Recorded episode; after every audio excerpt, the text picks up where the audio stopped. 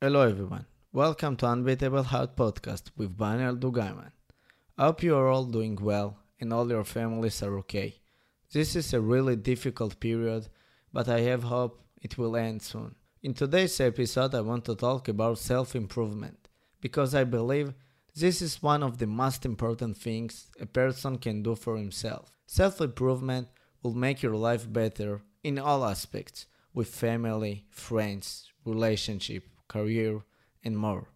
Especially after a breakup and in our journey to find new love, we need to become better, a better person, and a better partner. But I don't want this episode to talk about the classic self improvement, which means when you try to be a better in general.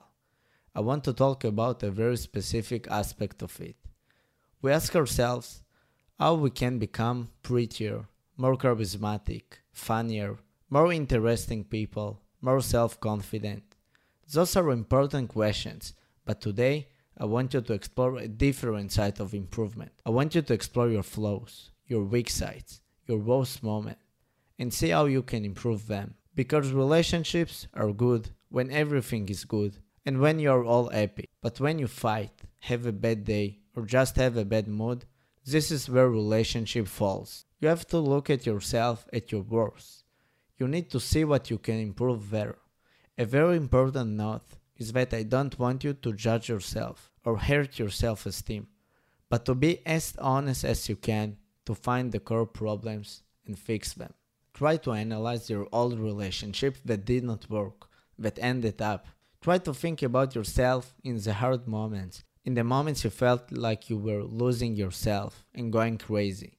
Is there something you always do? Again and again and again. Something you might be considering is too much. Of course, we're all looking for someone to accept us as we are, with our flaws and weaknesses. But there are moments when our dragon comes out and we just lose it. Those moments can be moments where the second side says, I just can't handle it anymore. Try to think about how you react when you fight, how you solve such situations, and think are there things you can manage better?